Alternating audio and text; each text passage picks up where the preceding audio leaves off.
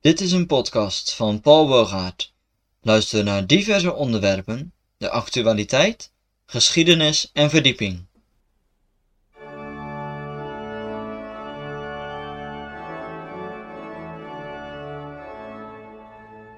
Beste luisteraar, in deze eerste podcast wil ik het gaan hebben over Petrus Dateen.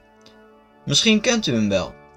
U zult hem niet zijn tegengekomen in uw dagelijkse leven tijdens een lijfgesprek bijvoorbeeld, maar we kunnen nog wel weten wie hij was.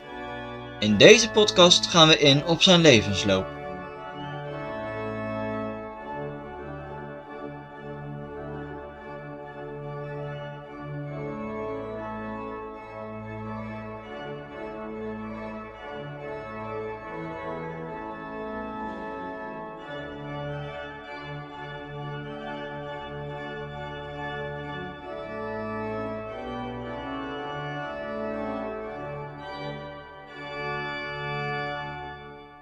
Petrus Dateen, de grote vertaler die geen rustig leven had.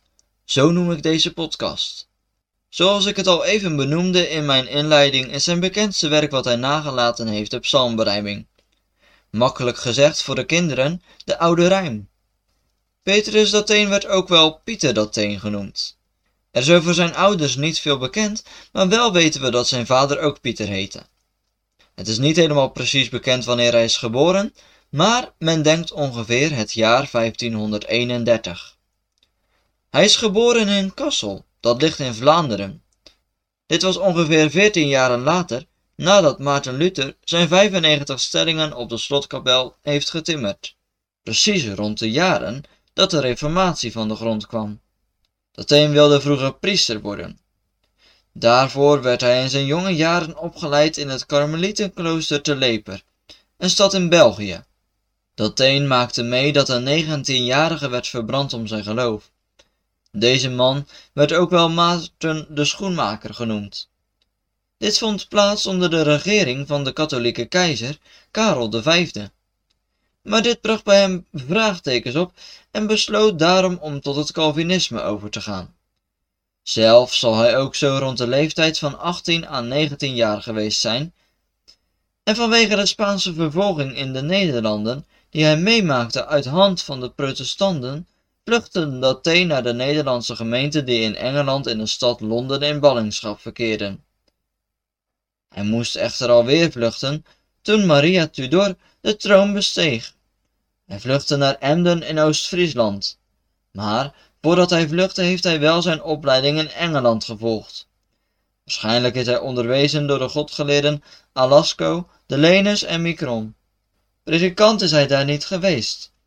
Wel kunnen we begrijpen dat hij af en toe in de gemeente voorging om de zogenaamde proefpreken te houden, of zoals men nu kent dat studenten meerdere jaren of één jaar voorgaan in de gemeente. Uit onderzoek denkt men dat Athene hier een opleiding theologie volgde. Zometeen hoort u dat hij zijn opleiding tot predikant in een andere stad volgde.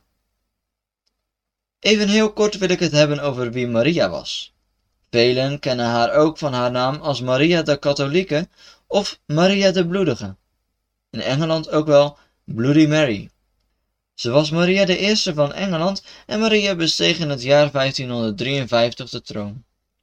Ze begon eind de jaren 1553 met het herstel van het Rooms-Katholicisme. Dit deed ze met hulp van keizer Karel V want dit durfde ze echter niet alleen te doen. Overigens wilde ze ook meer zekerheid hebben over haar zaak, vandaar haar samenwerking met Karel V.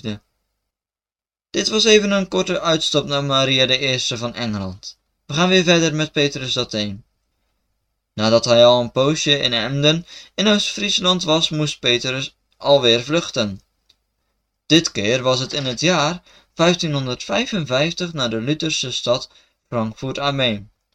Daar volgde hij zijn predikantopleiding. Hier had hij in september van het jaar 1556 een persoonlijke ontmoeting met Calvijn. In die tijd is er ook een grote briefwisseling tussen de grote reformator van Genève en Athene. En die grote reformator is uiteraard, wat u zult begrijpen, Calvijn die te Genève verblijfde.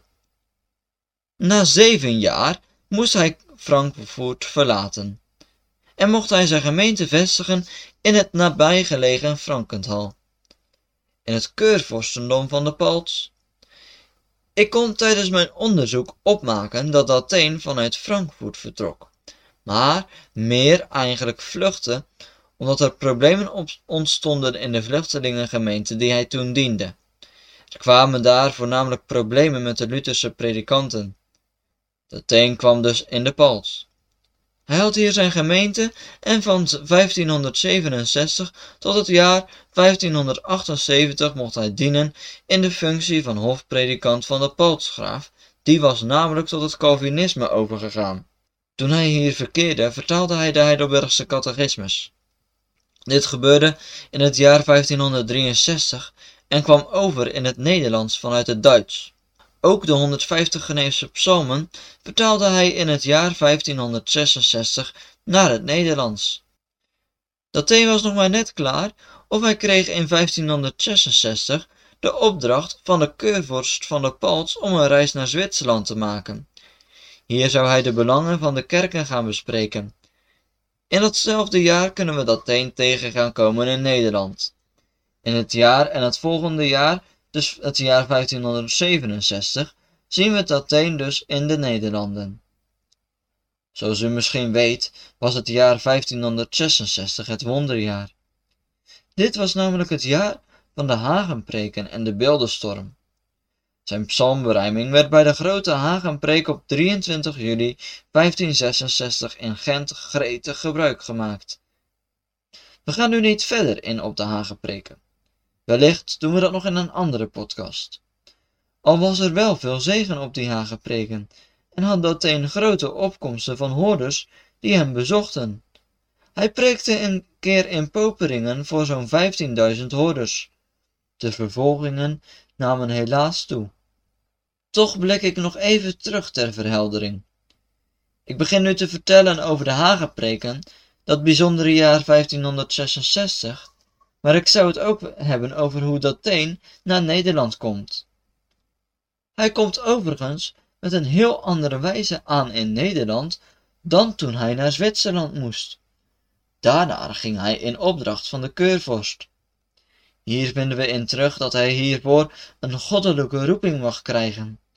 Dat teen krijgt een beroep van Gent en hij gaat. Niet lang daarna volgen beroepen van de steden Antwerpen, Brussel, en Brugge. Steden in het Vlaamse dus. een krijgt toestemming van de keurvorst om Zwitserland te verlaten. En zodra hij kan, vertrekt hij naar Gent, een stad die in die dagen groter is dan Parijs. We willen toch nog wel een opmerking maken over dat eens optreden. Na nog geen maand te verkeren in de Nederlanden vindt er al een botsing plaats. Er is een begrafenis van een Calvinist, waarbij hij de begrafenis leidt. Dat eens sprak over het vagevuur. En direct liepen er enkele dienaren van de overheid op hem af en geboden hem te stoppen. Hij deed dit. Een les hierin is dat we zien dat hij de overheid wilde gehoorzamen. Ook merken we hierin op dat de vervolgingen nog in alle hevigheid gaande zijn. Dit voorbeeld is belangrijk om te noemen, want helaas staat Dateen veelal bekend als oproermaker tegen de overheid. Dit is dus zeker niet het geval. Er is blijdschap. Waarom? Nu, dat vertel ik u graag. Voor die blijdschap waren er echter wel zware hoofden. Dateen is aangekomen in Gent, maar daar heerst de graaf van Egmond als de hoogste magistraat magistraat is eigenlijk de justitie of de rechterlijke macht. Niet te vergeten is dat deze man Rooms is. En bij hem moet dat teen en wil dat teen zijn om het te hebben over de godsdienstvrijheid voor de gereformeerden en hun bijeenkomsten in het openbaar te houden. Maar dit vindt graaf van Egmond nu nog niet zo makkelijk. Hij weet namelijk dat ze in Madrid met hem meekijken. Want in Madrid zit de hoge regering. Hij denkt na. En ze komen er maar niet uit. Hij stelt het uit en ze moeten naar huis zonder een besluit voor openbare bijeenkomsten. Maar wat nog veel belangrijker is, ze wilden openbare godsdienstvrijheid voor de gereformeerde leer. U zult denken, je vertelde net blijdschap, dat lijkt er nu niet op. Dat klopt wel. 9 oktober preekt Dateen samen met Modet tijdens een bijeenkomst van de Calvinisten. Er worden kinderen gedoopt en huwelijken voltrokken. Op 16 oktober wil van Egmond dat ze naar het Schuttershof te Gent komen, om hem, met hem te spreken. Hij laat zich die dag vertegenwoordigen door zijn commissaris Jan Kazenbrood. De regering wil verschillen gaan vereffenen en willen namelijk niet meer zomaar mensen op de brandstapel plaatsen, zonder een geldig proces. Dit levert tot zeer grote vreugde op. Dat niet alleen, ze krijgen namelijk ook toestemming om net buiten Gent een eigen kerkgebouw te bouwen. Hier doen ze niet lang over. En binnen een zeer korte tijd staat er een kerkgebouw waarin alle vrijheidsdiensten belegd mogen gaan worden. Het schijnt zelfs zo te zijn geweest dat het gebouw binnen enkele dagen is gebouwd. Dateen preekt op 20 oktober, nog voordat het kerkgebouw gebouwd zal worden over de tekst, komt herwaarts tot mij, allen die vermoeid en belast zijn, en ik zal u rust geven. Deze tekst staat in Matthäus 11, vers 28.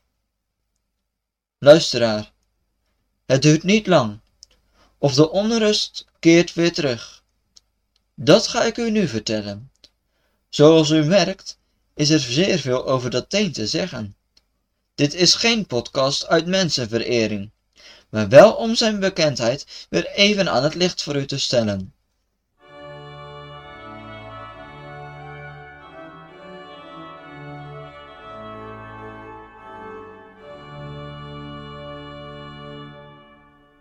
Vervolging op vervolging. Daarin leefde Dateen. We begonnen met onze podcast met het thema Petrus Dateen, de grote vertaler die geen rustig leven had.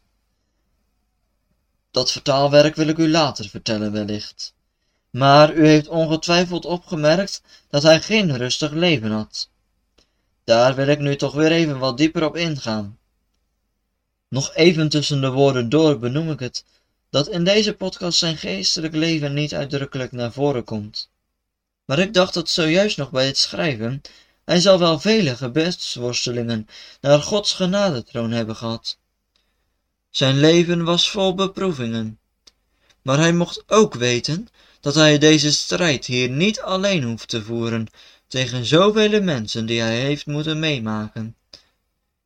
De ene keer ervaarde hij zoveel zegen op zijn werk. De andere keer vluchtte hij. En wat we nu ook gaan merken, stond zijn leven op het spel. Het werd even wat rustiger. De onrust rondom de beeldenstorm was wel weer wat bedaard, maar nu kwam de onrust rondom Philips II. Deze man was bezig met een strafoefening op te zetten. En dreigde dus nieuw en een groot gevaar. Dat een roepte op tot een kerkelijke vergadering binnen Gent, en daar kwamen predikanten en ouderlingen naartoe. Er werd besloten om met een bedrag van 3 miljoen gulden Philips over te halen. Op 1 december verzamelden ze in Antwerpen voor een synode of ze tegen de overheid op mochten staan met wapens. Maar in Gods vertrouwen, met ernstige mannen en met de wapens opgebonden, vergaderen ze. Een maand later, op de nieuwjaarsmorgen dus, vertrekt Athene nadat hij zijn predikatie heeft gehouden met twee kerkeraadsleden naar Antwerpen om de vergadering voor te zetten. Men besluit om de strijd aan te gaan tegen de Spaansen. Hiervoor wordt prins Willem van Oranje benoemd tot opperbevelhebber van het leger. Athene en Oranje botsen want Willem van Oranje wilde hulp van de Duitse vorsten, dit wil Dateen echter niet, en het op Gods vertrouwen volvoeren. Dateen heeft hierin gelijk gehad, en dit merken we echter wel pas in het jaar 1578. Maar op dit moment betreft ons verhaal nog de jaarwisseling van de jaren 1566 en 1567. Athene werkt nog op vele plaatsen in de zuidelijke Nederlanden zoals in Vlissingen en Zierikzee. Maar verderop in het jaar wordt het toch te gevaarlijk. Teen moet vertrekken. Hij vertrekt naar Heidelberg. Daar maakt hij wel weer het een en ander mee. Zo ook een gesprek met Frederik de Vrome. Hier worden diverse zaken besproken en voornamelijk de zaken rondom het besluit van de strijd tezamen met prins van Oranje. De vrome vraagt zich af waar het geld is gebleven wat besteed zou worden. Het tweede verblijf van Athene in de Palts duurde van het jaar 1567 tot het jaar 1568. De keurvorst stelde hem aan tot hoftheoloog. We kunnen nog veel van hem zeggen, maar we willen het toch wel wat beperken. Hij keerde zich in 1569 tegen Erastus en wilde de kerkelijke tucht in de Palts handhaven. Met toestemming van de keurvorst komt Athene in het jaar 1572 voor het regelen van diverse politieke, met daarin samenwerking van kerkelijke zaken, terug in Holland.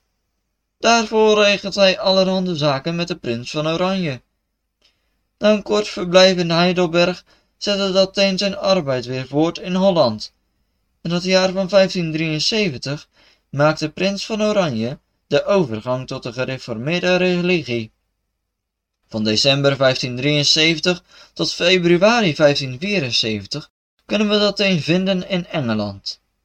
Hij spreekt daar met de Engelse koningin en hij werd ook adviseur van Lodewijk van Nassau. Prins van Oranje probeerde steeds maar weer om hem als hofprediker aan zich te verbinden. Dit lukte hem niet. In die tijd bedankte Dateen ook voor beroepen naar Middelburg en Delft. Spoedig keerde hij naar Heidelberg om daar te dienen als hofprediker voor de keurvorst. Op 29 mei 1577 predikte hij weer voor zijn oude Frankenthaler gemeente, waaraan hij zich nu weer opnieuw verbond. Hij werd samen met Tossanus hofprediker van Johan Casimir. Dit was een van de zonen van keurvorst Frederik III. Daarna keert Dateen weer terug in Nederland. In het jaar 1578 is hij voorzitter van de Dordtse synode. Helaas lukte het Dateen nog geen vrede te sluiten met Oranje. De breuk liep helaas verder uit de hand. En hij moet na een ernstige oneenigheid met Oranje Nederland gaan verlaten. In het jaar van 1569 vinden we Dateen daarom weer terug in Frankenthal. Daar vindt een briefwisseling plaats tussen Athene en Oranje, maar ook door het proberen van particulieren en kerkelijke vergaderingen lukte het niet om de vrede te herstellen. Ik had ervoor kunnen kiezen om nog verder uit te wijden tussen de oneenigheid van prins van Oranje en Athene. Maar ik doe het niet. Dit zou Athene ook niet gewild hebben. Hij waagde toch na de dood van de prins om in Noord-Nederland te trekken dit bracht hem een gevangenschap door prins Maurits op. Hij werd na een schriftelijke verdediging uit de gevangenis ontslagen in december 1584. In Sleeswijk houdt Athene zich schuil onder de naam van Petrus Montanus. Hij was hier dokter, want Datheen had namelijk ook medicijnen gestudeerd. Later verhuisde hij naar Staden en weer later naar Hussen. Daar werd hij aangetast met een ernstige ziekte. Hij kwam in aanraking met de secte van de Davidjuristen. Hij heeft aan de nationale synode van Schravenhagen laten weten dat hij tot zijn laatste adem, met Gods hulp, in de ware leer zou blijven volharden. Hij is niet meer naar zijn vaderland teruggekeerd. Hij is in Staden en Elbing dokter gebleven als een kundig man. Dateen ontsliep op 17 maart van het jaar 1588 in de gunst des Heeren en mocht toen ingaan in het eeuwige vaderland. een is 57 jaar geworden.